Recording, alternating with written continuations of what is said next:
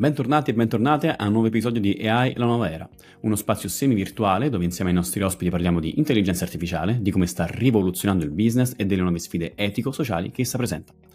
Oggi parleremo dei step necessari per la creazione di un modello di intelligenza artificiale e la sua messa in produzione nel mondo reale. Lo faremo con Elena Gagliardoni, 33 anni, attualmente Head of Augmented Intelligence and Automation Design in Almaviva, si è laureata a Roma in matematica pura e applicata e, dopo un master in data science e big data, ha iniziato la sua avventura nel mondo dell'intelligenza artificiale, il quale, lei sempre ripete, non è solo un lavoro, ma una vera e propria passione. Bene, non vedremo solamente questo aspetto, e sarà l'aspetto fondamentale, quello di comprendere appunto i, i, gli step, i, i, punti necessari per la creazione di un modello di intelligenza artificiale, ma anche, parleremo anche di explainability, quindi l'importanza che ci sia una trasparenza nella comprensione del perché il modello ha dato un certo output, ha fatto una certa predizione. Parleremo dello human in the loop, quindi l'importanza dell'essere umano in questo, in questo processo, quindi la sua supervisione, il suo feedback, l'importanza che ancora ha l'essere umano in, questo, in questa pipeline. E ultimo ma non meno importante, Elena dispenserà alcuni consigli per aziende e per uh, esseri umani, ovvero per aziende come poter integrare, alcuni consigli su come poter integrare l'intelligenza artificiale eh, in una pipeline aziendale e quelle, quelle skills, quelle, quelle, quelle, qualità che persone dovrebbero sviluppare o sono, come dire, uh, welcome uh, per chi vuole avvicinarsi all'ambito dell'intelligenza artificiale o sviluppare una professione in tal senso. Bene, non mi resta che dire se potete, se volete aiutare il canale, di iscrivervi e la cosa più importante, buon ascolto. Benvenuta Elena, grazie per essere qui con noi, grazie della tua disponibilità e del tuo tempo. Ciao Samuel, grazie mille a te per l'invito e sono contenta di essere qui con voi oggi. Benissimo, eh, oggi eh, andiamo a parlare di eh, intelligenza artificiale e lo parliamo in maniera particolare, io vorrei fare riferimento a un aggettivo che spesso abbiamo sentito utilizzare eh, per almeno una decade, forse anche di più, ovvero disruptive. Abbiamo sempre sentito questo aggettivo, qualcosa, quindi una tecnologia dirompente, sensazionale, che andava a cambiare, a cambiare le cose. E eh, direi che probabilmente per mol- molte volte, in molti casi, questo termine è stato abusato. Uh, tuttavia, dal 30 novembre del 2022, da quando ChatGPT ha visto la luce e quindi eh, anche le masse hanno iniziato ad utilizzare queste, questa tecnologia, possiamo dire che forse questo disruptive non è più così fuori luogo e potrebbe forse essere qualcosa che, come dire, ha, ha il suo perché. E in questo decennio, eh, dove l'AI ha fatto il suo ingresso alle masse solamente questi ultimi anni, però già dietro le quinte già si lavorava a processi di intelligenza artificiale e eh, sono cambiati inevitabilmente i processi di produzione che abbiamo per, per portare alla luce questi, questi modelli, questi, questi, servizi. Quindi eh, meno male che Elena è qui con noi, grazie Elena perché ci darà una mano a, comprendere un pochino meglio come, come in questo lasso di tempo, come sono cambiati e come stanno cambiando i, i, come, sta, come, sta, cambiando quel paradigma e quei processi di produzione nei vari, nei vari settori in virtù dell'intelligenza artificiale. Allora, no, diciamo che speriamo che per l'appunto riesco a, a, a dare un po' i, i, giusti messaggi e anche un po' le giuste informazioni, perché per l'appunto è un tema vastissimo.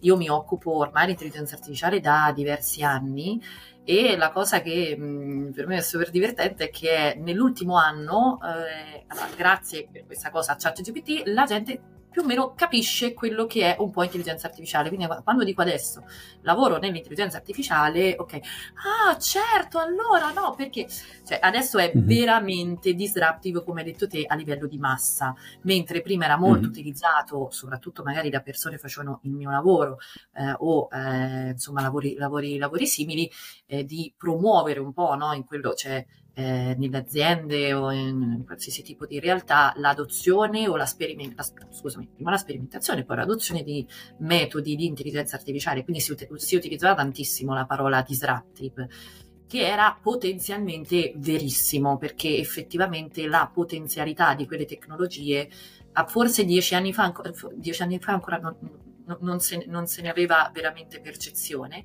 era molto mm. percepibile invece negli ultimi anni, in quest'ultimo anno invece è veramente diventata mm. disruptive nella vita quotidiana di qualsiasi tipo di persona che diciamo è un bene o un male perché sicuramente quello che dovrebbe andare annesso a tutto ciò, a, a questa pervasività di, questa, di, questo tipo di tecnologia, è una forte cultura di quello che eh, esatto. è invece la, di quello che si sta utilizzando. E quindi sicuramente è importante fare tutto quello che è dissemination e cultura, che è quello che in qualche modo no, stiamo, eh, stiamo anche facendo. Ed è importante cercare di arrivare a più persone, a più persone possibili. E assolutamente sì, quindi ti dicevo, fino a due anni fa tutti intelligenza artificiale, oddio mio, che quindi è robotica, tu fai robot, no, non c'entra proprio Sì, nulla. è vero, perché c'è sempre questa cosa di pensare robot, eh, sempre, sempre, anche a me, eh, sempre, eh, se immaginavano sempre. cyborg, no, no, eh. Sì, ma i miei genitori ormai hanno rinunciato, dicono vabbè, boh, mi, di, mi, dico, mi dice di non dire che è robotica, però non saprebbero spiegare diversamente. Perché? Perché là la fantascienza, no? c'è, fi- c'è mm-hmm. la filmografia, tutto quello che un eh, ha, ha, creato insomma questa, questa, queste immagini. E allora assolutamente sì, c'è tecnologia disruptive, realmente disruptive. Il rischio che stiamo forse correndo adesso è quello di voler, volerla adottare in maniera forse fin troppo veloce poi magari ne parleremo mm. meglio anche, anche, nel nostro incontro, insomma sono tecnologie che è giustissimo integrare nei, sia nei propri processi di produzione, ehm, ma in realtà anche cioè, in, in, quello che non è processi di produzione, o comunque sia nelle realtà, di, eh, nelle realtà mh, aziendali, possiamo dire, eh, è bene integrarle, ma da fare insomma con il, con, in, nel giusto modo e con la giusta consapevolezza, quindi evitiamo di, di, di fare questa corsa eh, un po' non controllata e senza, e non, scusami, tecnologicamente controllata anche, eh, che eh, sto iniziando un po' a percepire invece nell'ultimo, nell'ultimo periodo. Beh sì, c'è, c'è, molta hype, c'è anche il pericolo oh. che a volte pur, pur, di utilizzare l'intelligenza artificiale, eh, a volte la si utilizza quando in realtà basterebbero quattro regole o, o, o un knife base, o davvero cose molto più, più, semplici, però fa cool utilizzare le AI e quindi eh, sia a livello culturale sia aziendale che a livello proprio custom, quindi nell'utilizzo delle AI c'è bisogno di molta cultura e, e conoscenza ad ogni livello, quindi proprio dalla, da chi deve produrre modelli e da chi deve produrre servizi, oggetti e prodotti che saranno poi messi in commercio a chi deve, dovrà utilizzarli. Speriamo nel nostro piccolo di dare una, una mano. E, e Elena, come avviene questo viaggio dal nulla ovvero dal primo step, quello di ottenere i dati, il primo step è ancora capire perché dovremmo ottenere i dati, però insomma questo, primo, questo, questo lungo viaggio nel, nel, creare un modello, nel creare un qualcosa che andrà poi messo in produzione, quindi la domanda che ti voglio fare qual è, in generale, eh, puoi parlarci un pochino come avviene la creazione di un modello per un prodotto che poi verrà messo in commercio? Quindi da, da partire dal capire, da, dal prendere i dati, rimediare i dati, fare dei test, insomma, come funziona proprio la pipeline di un modello, di un prodotto basato su un'intelligenza artificiale? Allora sì, cerco di essere insomma più generale possibile perché dopo ovviamente ogni contesto ha le, sue, ha le, sue, particolarità e anche ogni applicazione dell'intelligenza artificiale ha le sue particolarità. Per esempio ci sono delle applicazioni che prevedono un lavoro sui dati molto molto molto dispendioso rispetto magari a quella che è la creazione vera e propria, l'addestramento di un algoritmo, altri tipi di applicazioni che in realtà invece eh, sono, sono, un po' all, eh, all'inverso, quindi molto più tempo impiegato per la creazione e l'addestramento e un pochettino di meno eh, sul, dedicata insomma alla processazione del dato.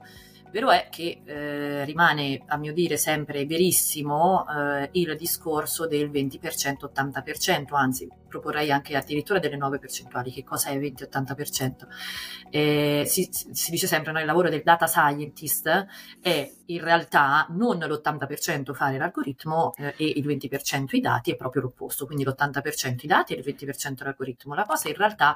La dura realtà sta molto evolvendo perché è una cosa che veramente potevamo ritenere vera fino a cinque anni fa forse e ormai veramente è molto più piccolo il tempo della creazione mm. dell'algoritmo eh, anzi per l'appunto ci sono ormai dei, eh, tu, tu, cioè il, diciamo che il mondo dell'open source offre una pletora e un catalogo di eh, modelli preaddestrati sempre più polifunzionali eh, quindi veramente il, il, lavoro del data scientist per la parte di creazione verrà sempre ridotta il più possibile, eh, senza mai ovviamente eh, ridurla allo 0% perché in ogni caso comunque, eh, anzi sono così tanti pochi casi in cui non c'è bisogno di creare o di fine tunare un modello preaddestrato che possiamo quasi trascurarlo quel, quella percentuale. Però eh, per me assolutamente qua, cioè quando già iniziamo a parlare di dati, cioè, c'è molto lavoro da fare prima di arrivare a parlare di dati. Come generalmente si opera in, in un contesto di eh, creazione di, un, di, una soluzione che contiene un algoritmo, uno o più algoritmi di intelligenza artificiale, parte, parte, tutto da una forte indagine congiunta con quello che è poi la, la, il, la realtà ospitante, no? la, realtà poi, la realtà target, eh, un forte lavoro congiunto di eh, studio, assessment e eh, analisi dei processi eh, attuali, quindi de, de quello che viene normalmente chiamato la SIS. Questa è una fase a cui tendenzialmente non si fa mai molto riferimento, ma è veramente fondamentale perché è in questa fase che effettivamente si può prospettare perché qual è l'output di questa fase? L'output di questa fase banalmente può essere documenti di software selection, cioè eh, io ho capito qual è il tuo, il, la situazione, il tuo ASIS, anche a livello di software, di infrastruttura, di architettura, qual è la tua situazione. Io capisco quali sono le tue esigenze io capisco anche quali sono i dati che girano all'interno del tuo processo, quello che cerco di fare nella fase di assessment è proprio cercare di fare delle analisi molto veloci su, sui dati del processo, eh, del tuo processo e quindi anche della tua realtà, cerco di capire quali sono le tue esigenze e faccio una proposta di progetto una proposta di progetto che banalmente, se la proposta è sbagliata, sia a livello tecnico, tecnologico che architetturale, eh, poi dopo po- si possono fare anche le magie successivamente, ma eh, sostanzialmente il progetto, il, eh, l'algoritmo in produzione probabilmente non, potrebbe ma- cioè non potrà mai andare. Quindi è una fase veramente importante. Mm. Quindi abbiamo un assessment e uno studio al dettaglio dei processi reali eh, all'interno appunto eh, dove si vuole operare. Una, po- una volta superata questa, questa, fase, definito anche tutto quello che può essere un eh, gate, un, un, un eh, noi magari lo chiamiamo anche un golden dataset, un, un ground through dataset, insomma è bene mm-hmm. sempre ancora prima di, parti- prima, di, prima di partire dagli sviluppi eh, di definire un dataset di validazione finale eh, del okay. modello deve essere eh, espressamente ri- revisionato dal cliente finale stesso.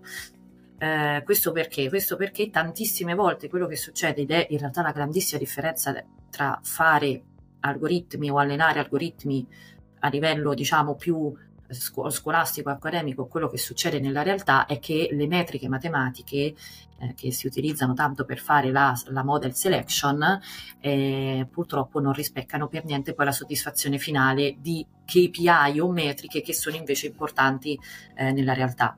Capita spesso detto. questo mismatch tra appunto capita, tra... Spessissimo, mm. capita spessissimo e se non si fa questo, questo step di definizione di un'area, di un contesto che deve essere validato dal cliente stesso, dove ci sono dei dati e delle KPI che per il cliente finale sono importanti, eh, capita per spesso per l'appunto che si vanno a rilasciare dei modelli che su carta che e poi... su addestramento, che si vede su TensorBoard, che hanno degli andamenti bellissimi, meravigliosi, accuracy fenomenali, ma assolutamente non rispettano le, eh, le KPI finali del cliente. E quindi questa è la seconda cosa fo- fondamentale da fare, eh, prima ancora di iniziare a fare qualsiasi tipo di eh, data collection, data pre-processing, qualsiasi cosa e, ehm, e ci vogliono anche diciamo delle, delle buone, cioè una, una, un'ottima consapevolezza anche tecnica e tecnologica di quello che è l'intelligenza artificiale. Una volta definito questo, quindi abbiamo detto un assessment che, fa, che definisce la progettazione architetturale anche di, anche di alto livello, aver definito, io lo chiamo un golden dataset, un ground true dataset, quindi questo dataset di validazione del cliente, si parte poi effettivamente con eh, la strutturazione del, del progetto. Ovviamente eh, raccolta, anzi, altra cosa importante. Eh, cosa da tenere sempre bene in mente è che il, eh, la pipeline che è di definizione e addestramento di un modello eh, non è la pipeline di utilizzo del modello, sono due cose differenti. quindi si parte sempre ovviamente con la, con eh, la pipeline di addestramento del modello dove si deve prevedere una ingestion all'interno sistemi, di, di, un ambiente di sviluppo massivo di eh, uno storico eh, di dati, ovviamente poi dipende se etichettati o meno in base anche a che tipo di eh, approcci si possono utilizzare o si, si devono utilizzare, si prendono tutti i dati, si fa una eh, forte analisi del, eh, di, di, tutto ciò che è contenuto, descrizioni anche statistiche del, eh, del dataset, quindi si deve avere chiaro, alla, eh, eh, perfettamente chiaro che tipo di dataset si, si sta utilizzando, perché se si notano in una fase di analisi statistica iniziale delle ehm, degli sbilanciamenti che possono mm-hmm. in qualche modo impattare eh, le performance dell'algoritmo si devono sub- subito segnalare. Ok. Banalmente, se io sto eh, allenando un classificatore eh, a due classi, tre classi, quello che vogliamo, e notiamo che eh, una classe è estremamente sottorappresentata, dobbiamo farlo presente, cioè dobbiamo, dobbiamo, dobbiamo, affrontarlo il problema, perché banalmente può non essere un problema, cioè può essere, cioè banalmente quando si fanno per esempio le ano- cioè, analisi di anomaly detection no? con approcci supervisionati, è la normalità che l'anomalia sia una classe estremamente sottorappresentata. Invece in altri contesti eh, eh, le classi dovrebbero essere eh, mediamente più bilanciate. Quindi una prima indagine statistica del dataset, perché per l'appunto se si notano delle, ehm, delle sì, almeno si va, subito, si va subito a correggere e a mettere le mani su un eventuale problema. Esatto. E al netto quindi di aver fatto questo controllo statistico, questo check e va tutto bene, si inizia poi per l'appunto con la, eh, tutte le fasi più classiche del, eh, di ogni lezione insomma, di corso di machine learning, cioè, quindi le attività sul, sul dataset, tutta la parte di polizia, l'analisi de, dei valori mancanti, eh, il handling, quindi la, la, gestione del valore mancante. Anche queste fasi sono tutte delle fasi ehm, con cui si deve discutere o avere delle validazioni poi dall'utilizzatore finale finale, perché sono eh, del, soprattutto, ripeto, questa del, del, valore mancante può essere un'informazione di dominio molto importante, come si va a riempire, a fare il fill eh, del, del valore mancante. Ehm, e quindi abbiamo detto eh, analisi dei, degli outlier se c'è bisogno abbiamo detto ok eh, il, il film per chi non sapesse è il riempimento del not available del, del dato non disponibile altrimenti no il, il film sì. sì, okay. giusto, giusto grazie grazie e la parte di cioè quindi eh, tutte queste cose di cui abbiamo parlato si parla proprio di data cleaning eh, quindi abbiamo detto una, un'analisi statistica descrittiva del dataset, data cleaning, successivamente ingegnerizzazione delle feature, perché cosa fondamentale è che le feature del, eh, del modello di machine learning, ovvero le, le, variabili che lui andrà a prendere in input, eh, non è assolutamente scritto da nessuna parte che sono le stesse del dataset di, di, di training. Ehm, quindi c'è tutta la fase di software engineering della, scusami, software, della, della feature engineering del dataset che fa proprio questa traduzione, cioè portare il dataset, di tre, il dataset che eh, diciamolo grezzo al dataset di training, ovvero il dataset che diventa proprio l'input immediato dell'algoritmo di machine learning o deep learning implementazione o selezione di eh, tipologie di algoritmi che possono essere buoni. Eh, possono essere se, ne provano, se ne provano tanti, Elena, anche a seconda forse di quanto è ingente l'addestramento, è costoso l'addestramento, se però ne se ne provano un po', insomma. Se ne provano, poi ovviamente eh, tutto dipende un po' dalla variabilità della faccenda. Per esempio, se stiamo parlando di approcci non supervisionati, eh, là veramente le performance degli algoritmi dei non supervisionati, di, uno degli N clustering è difficile da prevedere. Mm, Quindi, mm-hmm. per esempio, per approcci non supervisionati è sempre bene andare a, a, a, mettere in campo diversi tipi di algoritmi e si vedono effettivamente e, e, si vanno a valutare le performance tra di loro. Ma è una cosa che eh, ovviamente va fatta in, eh, con qualsiasi tipo di, di algoritmo.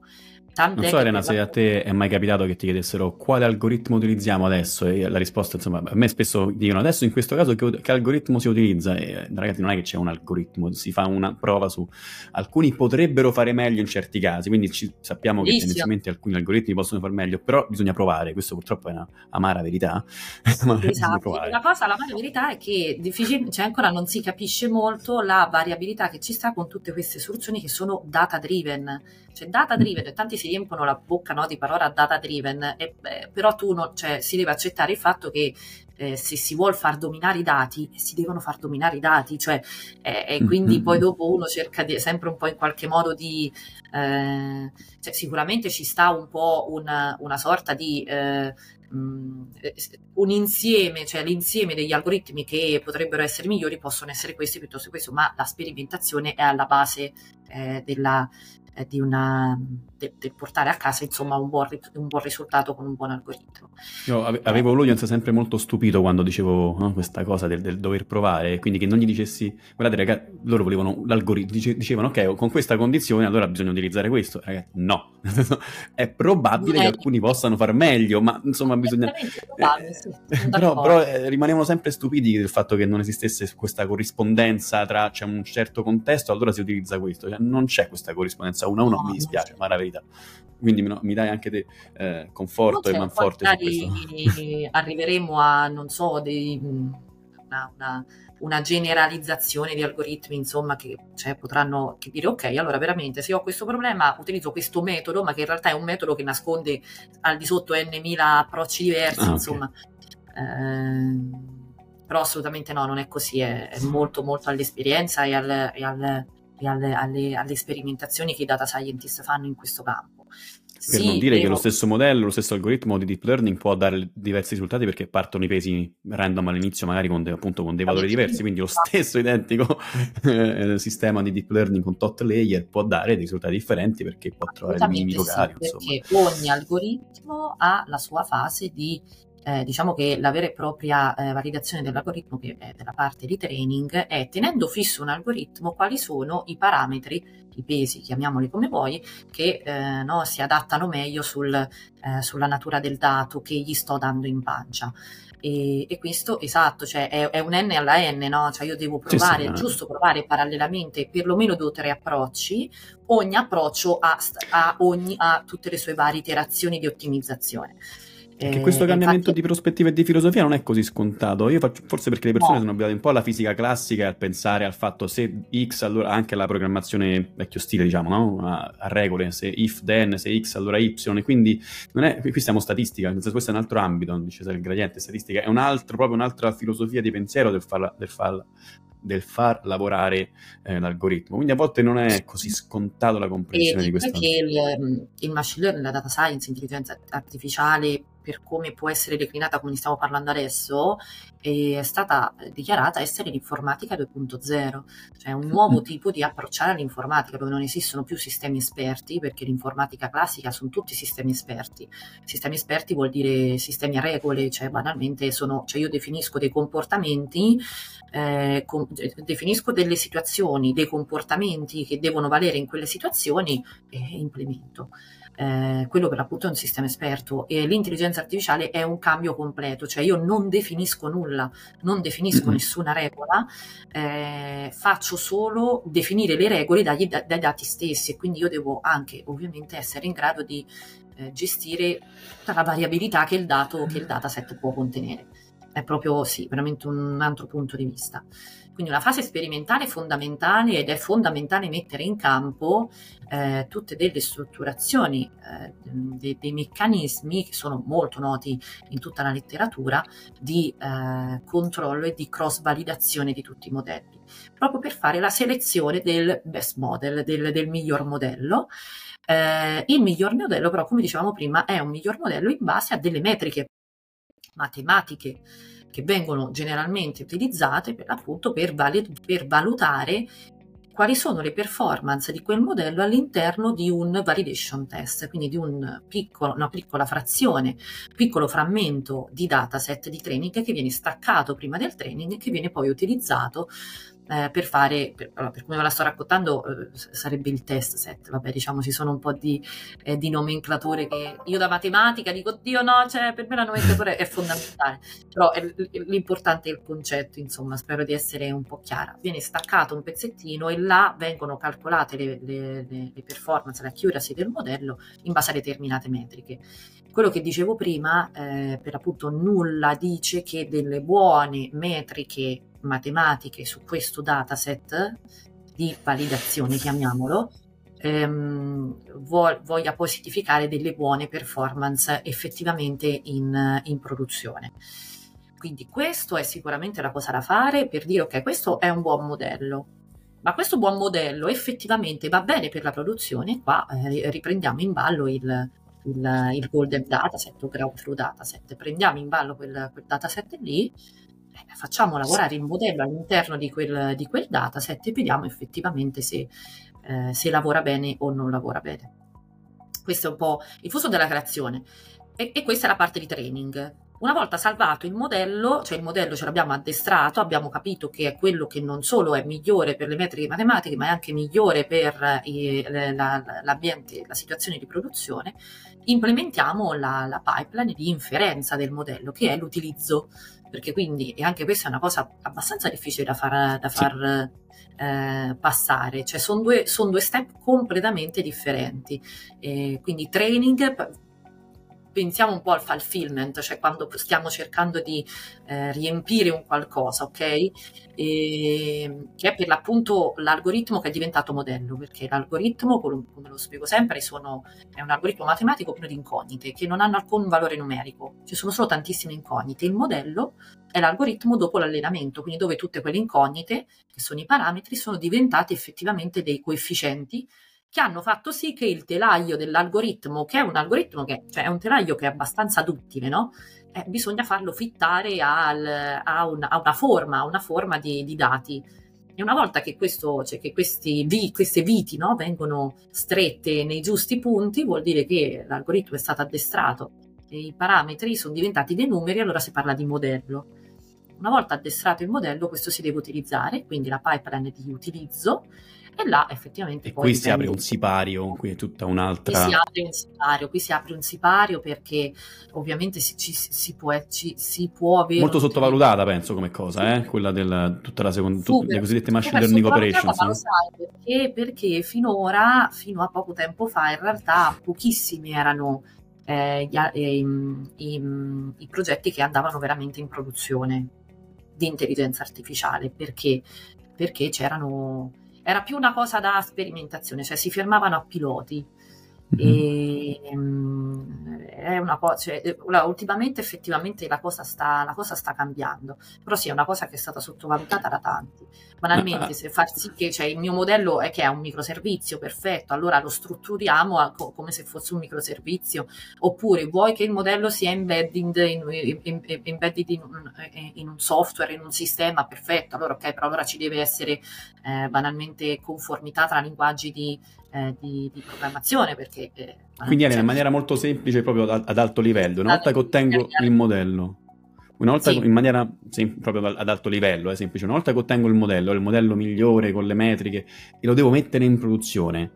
Che passaggi, sempre ad alto livello, senza entrare nei dettagli, però che cosa dovrebbe avvenire poi? Come funziona questo modello? Deve essere messo in, in, in un allora, servizio? Esatto. Come...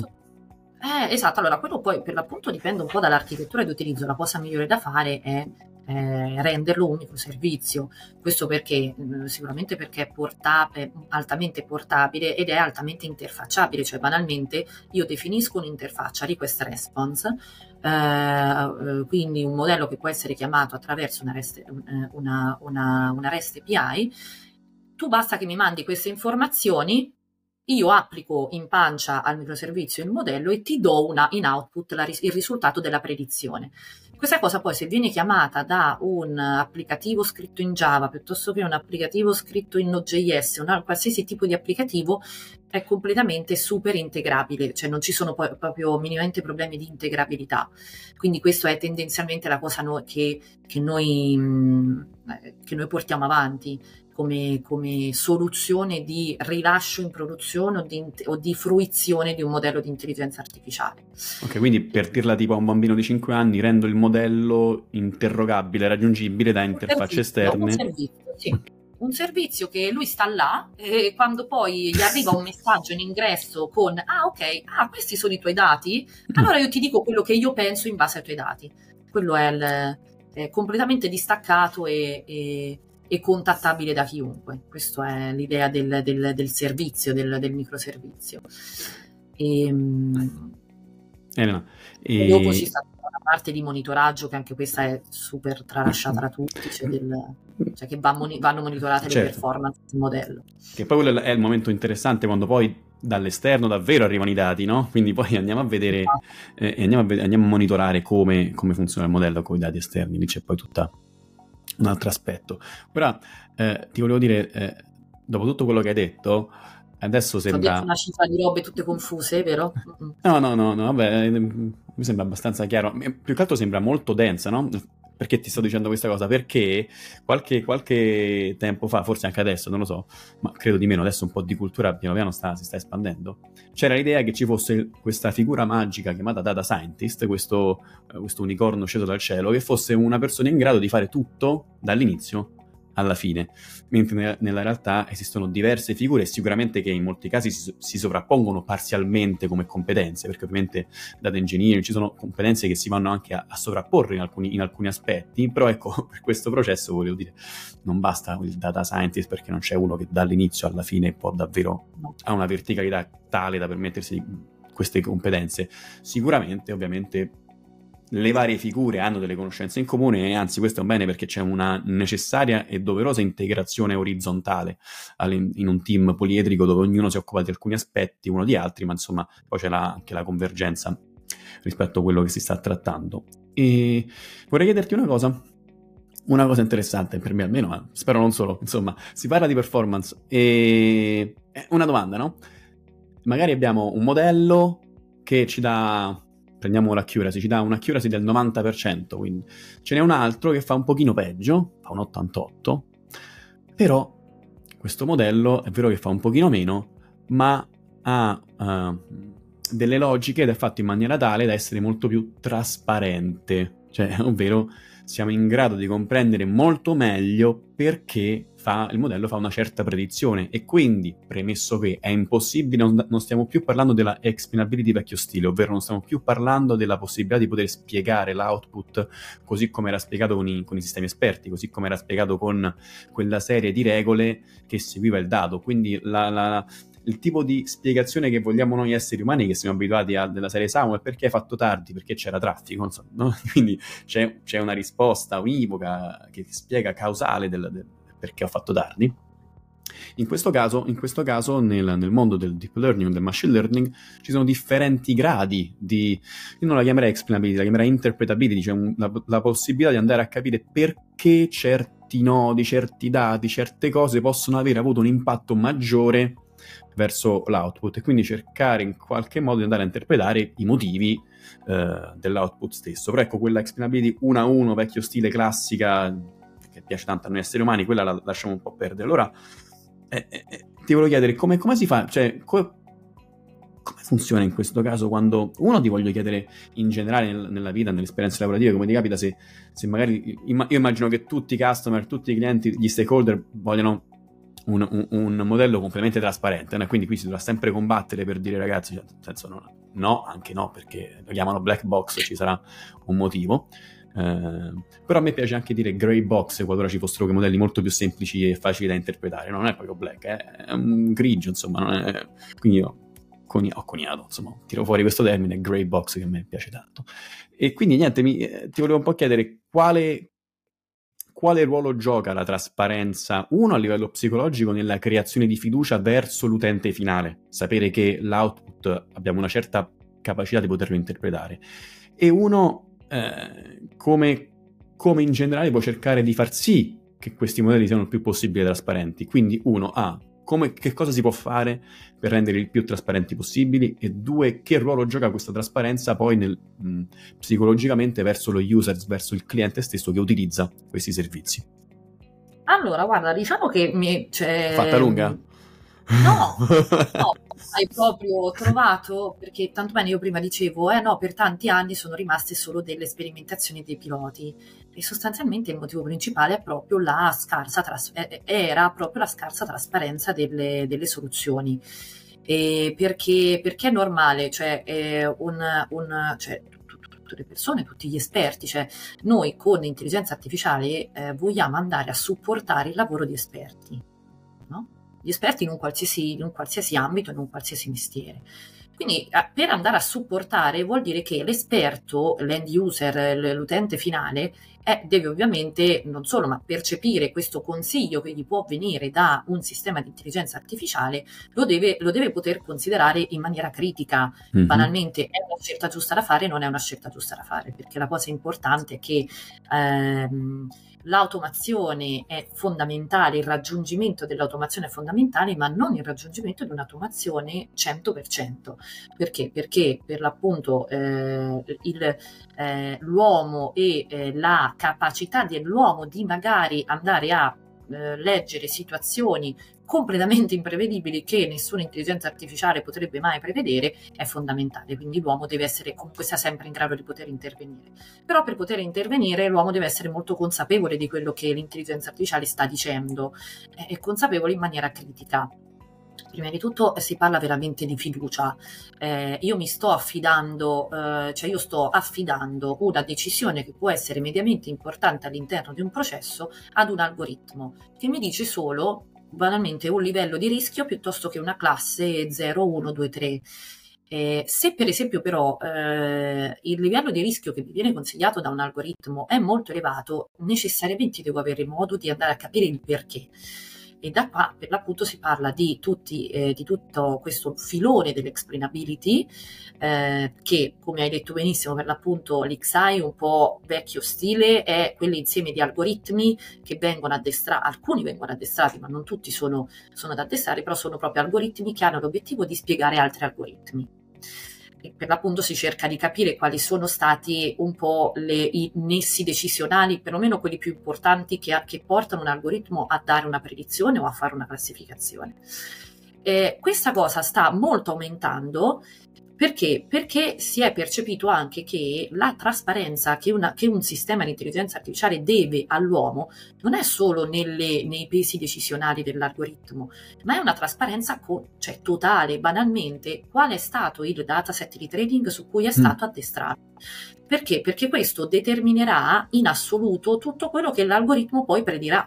predirà quindi se io poi mi rendo conto che l'algoritmo sta dando delle predizioni non giuste, non eque, non fair, cioè ci sono tantissime tematiche che andiamo a toccare eh, in quest'ambito, eh, io devo capire anche cioè, su, que- su, che dati è stato, su che dati è stato addestrato proprio per andare a fare una sorta di debugging come, eh, come siamo invece abituati a fare con il software normale. Tutti i, suoi ste- tutte, tutti i suoi step di addestramento quali sono stati, come vengono manipolati i dati in quello che dicevamo prima, prima oltre che l'algoritmo proprio di spiegazione della decisione. È una cosa fondamentale, è una cosa che diventa, eh, cioè eh, io spero eh, che qualsiasi azienda che sia fornitrice e produttrice di algoritmi di intelligenza artificiale si stia attrezzando per far sì che insieme al modello si deve rilasciare sempre la sua spiegazione. Eh, quindi di rendere, cioè sostanzialmente il mhm. concetto mm-hmm. di di un una software... scheda identità, tipo una carta d'identità proprio, come proprio una scheda tipo eh, carta d'identità. Carta d'identità, un modello che possa permettere di spiegare una qualsiasi eh, predizione che viene fatta e in realtà questa cosa eh, ci verrà richiesta anche per, per eh, delle questioni normative, di regolamentazione, sì. perché? Perché ci sono stati degli scandali negli ultimi anni che hanno proprio sollevato questo, questo, questa, questa red flag. Eh, e banalmente la scelta di un grey model rispetto ad un black model, anche se eh, abbiamo una, eh, un'accuracy eh, di magari un, un, decimo più bassa, di un, di, di un, ordine decimale più bassa, assolutamente sì. E, eh, sì, io penso che molto poi sarà questo anche lo European Act ne, ne, parla molto, dipende poi dal contesto per il quale viene utilizzato, no? dico una stupidaggine, sono un'azienda, sono un'azienda e devo fare, faccio real estate, quindi penso a sì. immobiliare, se devo fare... è una, stato un approccio ris- ri- cioè, basato sulla, sulla classificazione di rischio delle applicazioni, di rischio però connesso ovviamente all'utilizzo. E, e sa- cioè, capiamo bene come è abbastanza complicato prevedere tutti tu- gli utilizzi possibili per sì. gli strumenti Beh. che tendono ad essere sempre più generalizzati come i nuovi modelli eh, pretrainati, foundation model. Quello che dico sempre è un coltello, un coltello veramente può essere utilizzato in 10 certo. modi, 20 modi differenti, quindi è tosta andare a definirlo, magari bloccarne l'utilizzo, eh, è un discorso abbastanza tricky, però eh, è sì. da Sì, sì, sì, sì, sì, sì. E non solo, ehm, comunque rimane il fatto che lo, lo step fondamentale, non per tecnici quanto per persone meno, meno esperte o meno abituate a questo ambito è, è, lasciare comunque un certo tipo di explainability. Cioè, per quanto possiamo lavorare sulla trasparenza, quel tipo di trasparenza, quel, quel tipo di explainability che c'era prima, che c'era prima, insomma, che c'era con i sistemi esperti, quella tipologia non c'è più. No, non è più raggiungibile. No, no, è chiaro, no. non è più raggiungibile Questo, perché parliamo... Però a volte noi diamo per scontato le cose che ci, ci, ci viviamo, questo, quindi, quindi, lo diamo per scontato. A volte eh, dire a una persona, guarda, non ci sarà più quel quella tipologia proprio di, di, di spiegazione, perché poi quando abbiamo a che fare quando abbiamo a che fare con ambiti sensibili, no? magari healthcare oppure, oppure, si vanno a fare predizioni sul finanziamento o meno, quindi si vanno a toccare cose sensibili, ovviamente lì le cose sono più, più, più delicate. E che ne pensi del, se ti dicessi human in the loop? Quindi hai parlato di addestramento, hai parlato di modelli, ti vorrei chiedere un pochettino quanto ancora è importante l'essere umano in questo procedimento, in questo processo, quanto è importante l'essere umano che supervisioni, che controlli eh, la pipeline. Oggi si parla tanto di AI replacement, mentre chi parla di AI a supporto, ma al di là del supporto replacement, quanto è invece importante l'essere umano proprio nel ciclo di creazione produzione messa in, in vita di modelli, insomma, è, è, non è da buttare via l'essere umano, ancora dobbiamo tenerlo nel ciclo, nel ciclo. Che ne pensi? Assolutamente sì, anche perché poi sono sistemi che eh, è come poi mh, quando insegni qualcosa no, a un bambino, cioè veramente è in base a quello che tu gli hai insegnato o che qualcun altro gli ha insegnato, che è una cosa ancora no, più, che necessita più di, di maggiore controllo, eh, poi cioè, in base a quello che gli è stato insegnato le sue, le sue, le sue performance. Quindi è importante un, soprattutto un controllo molto molto puntuale su quello che gli si insegna e su come poi effettivamente ha, ha imparato, cioè, no, su, cioè, su, quello che effettivamente no, ha imparato in base a quello che gli è stato insegnato. Cioè, sto usando un po' di eh, metafora però per dire che assolutamente è fondamentale, così come è fondamentale però eh, lasciarsi aiutare da questi, cioè, eh, cioè, cioè, essere noi stessi a farci aiutare da questa tecnologia, perché in realtà la definizione di tecnologia è sempre stato questo, ma dall'ì, dall'avvento della tecnologia, cioè proprio un aiuto, un supporto a quello che è il lavoro dell'uomo per migliorarne la produttività. Fine. Sì, Elena, poi c'è un aspetto che a me eh, piace tantissimo, che dobbiamo cercare di capire cosa possiamo creare, perché nella maggior parte dei casi, non in tutti, ma in tanti casi, la, la, la, un modello di intelligenza artificiale performa meglio de, dell'essere umano, non tutti i casi ovviamente, no, in, in vari casi. Allora, però, però, è esso stesso fallibile, nel senso ci sono sempre outliers, cioè, insomma, esatto. non, non è, non è, quindi noi abbiamo qualcosa di fallibile, qualcosa che fallisce, però tendenzialmente meno dell'essere umano. Quindi dobbiamo trovare, riuscire a, a creare quella pipeline tale che l'essere umano possa andare a fare check eh, della, della, predizione del, dell'algoritmo del modello affinché possa essere in questo caso l'uomo a supporto del modello affinché possa controllare quando sbagli, però per capire quando sbaglia, insomma, non è, non è facile, altrimenti no. Eh, quindi... È fondamentale, infatti, quando poi si mettono in produzione questi sistemi, implementare delle, dei, chiamiamoli gestionari di feedback, cioè banalmente mettere a disposizione dell'utente finale eh, sì il fatto che può utilizzarlo, ma che può anche dare un feedback su quello che poi eh, l'algoritmo ha detto o ha fatto. E però questo feedback è che deve essere utilizzato, quindi si deve creare questo ciclo di perfezionamento, eh, perché il ciclo è la parte di iterazioni del, dell'addestramento, ma in realtà il ciclo deve esserci anche in inferenza. Quindi feedback continuo da parte dell'uomo che eh, è accostato o accosta l'algoritmo, dipende da eh, no, quanto è un po' la percentuale di lavoro che mm-hmm. eh, la parte di intelligenza artificiale permette di automatizzare o meno, eh, però questi feedback assolutamente devono essere presi, presi in carico, gestiti e messi all'interno della vita, del ciclo di vita di perfezionamento dell'algoritmo stesso. E assolutamente questa è una parte fondamentale. Un'altra parte, eh, poi ti lascio, ti lascio spazio, ma volevo solo aggiungere un'altra cosa molto difficile, ma che in qualche modo dovremmo inventarci qualcosa, dovremmo fare. Eh, io prendo il caso di un cosa che avviene in Italia, ovvero che eh, quando si richiede un finanziamento a una banca, se, la, se l'istituto finanziario, il modello che sta dietro l'istituto dice no, non chiariamo il finanziamento, eh, siccome legalmente non può eh, deciderlo un modello, ma deve, un, deve, essere un essere umano l'ultima, uh, l'ultima parola, no? Sì. Però io voglio vedere chi è la persona, chi è quel dipendente nell'istituto che quando un modello dice no a un finanziamento, quella persona va a dire no, modello, tu forse ti stai sbagliando, dovremmo darglielo il finanziamento. Cioè chi si va a prendere la responsabilità e quindi in quel caso bisognerebbe creare, riuscire proprio a creare insieme un framework per lavorare in maniera tale che si possano affrontare anche situazioni che pongono eh, il dipendente fuori dalla zona di comfort perché va contro un modello che in teoria è addestrato per sbagliare, sbaglia anche il modello, ma in teoria sbaglia molto meno di un essere umano. Quindi, quindi, an- che una persona dice no, secondo me adesso il modello sta sbagliando, deve poi essere supportato da tutta una pipeline che c'è dietro, altrimenti chi, chi per quale motivo dovrebbe, no? adesso faccio il caso del dipendente di un istituto che, che, che, che non, non, crede che il modello abbia ragione nel, nel non voler finanziare il, eh, una società, un singolo individuo che vuole comprare casa. Insomma, quindi, quindi, questi sono altri casi, casi limite, però in questo caso c'è uno human in the loop che è un'altra cosa rispetto allo human in the loop che deve controllare che, il, che, le label siano ben etichettate. Questo è tutto un altro scenario dove ho scoperto che ci sono dataset dove etichettati in maniera tremenda e c'era anche un sito, eh, adesso non ricordo il nome, lo, metto, lo, troverò, lo metterò in descrizione, che fa proprio un esempio dei, dei più importanti eh, dataset che esistono con, con, i vari errori di computer vision, quindi con, con scorpioni che venivano taggati come... Là, là la grande dimensione di, di, questi, di questi dataset è proprio anche per colmare dei, sì. dei, dei tag che possono essere sbagliati, assolutamente.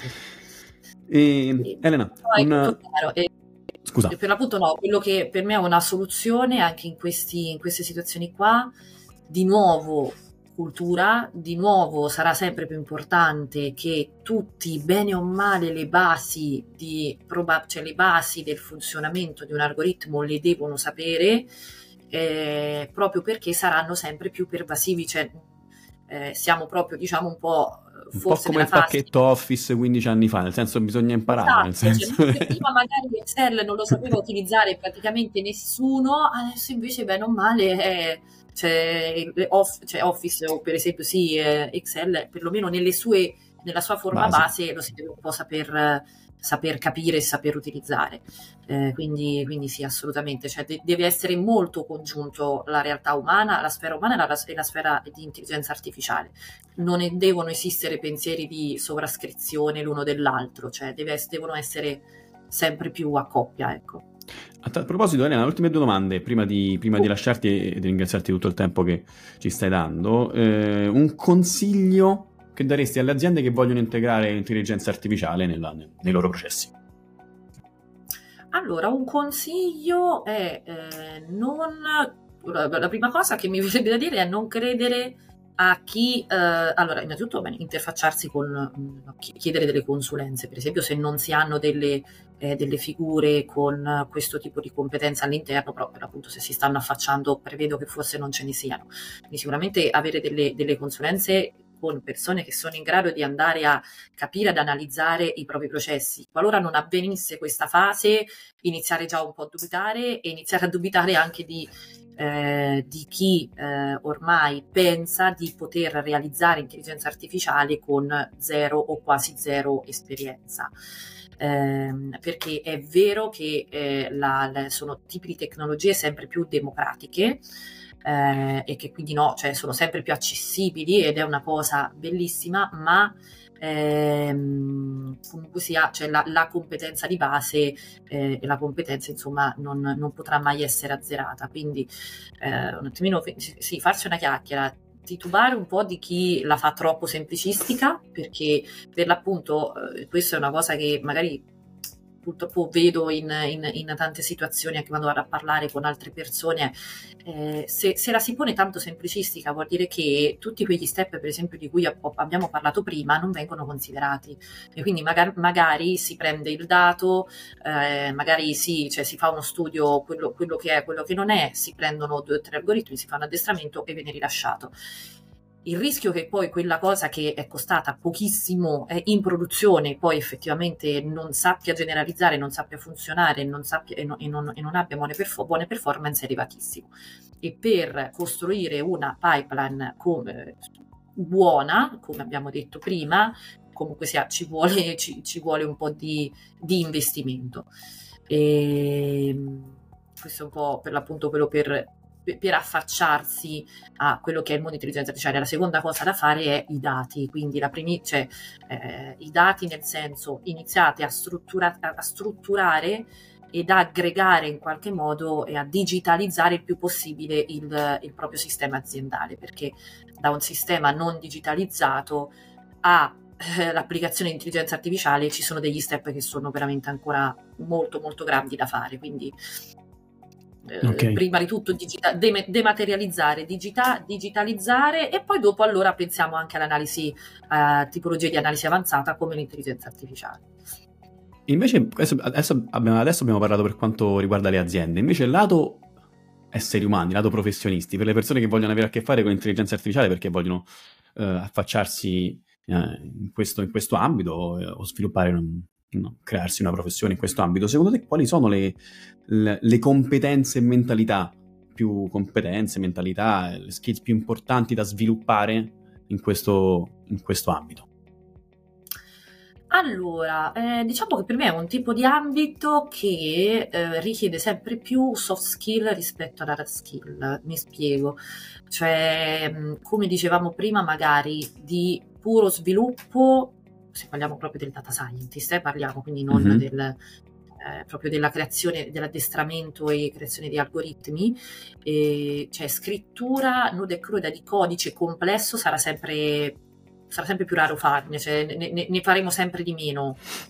Ehm, per me delle componenti fondamentali per chi si approccia a questo lavoro è ovviamente la criticità, perché? Perché in internet c'è veramente di tutto eh, se si pecca di eh, diciamo poco, poca criticità, che cosa si fa? Si cerca un qualcosa su internet, sicuramente esisterà un qualcosa che è stato sviluppato su dei dati simili a quelli che potrebbero esserci eh, per, per, quel, per, quella situazione in cui tu stai lavorando, prendi in maniera non critica, adatti le cose, magari le, le cose più superficiali e ok, vai, è andata.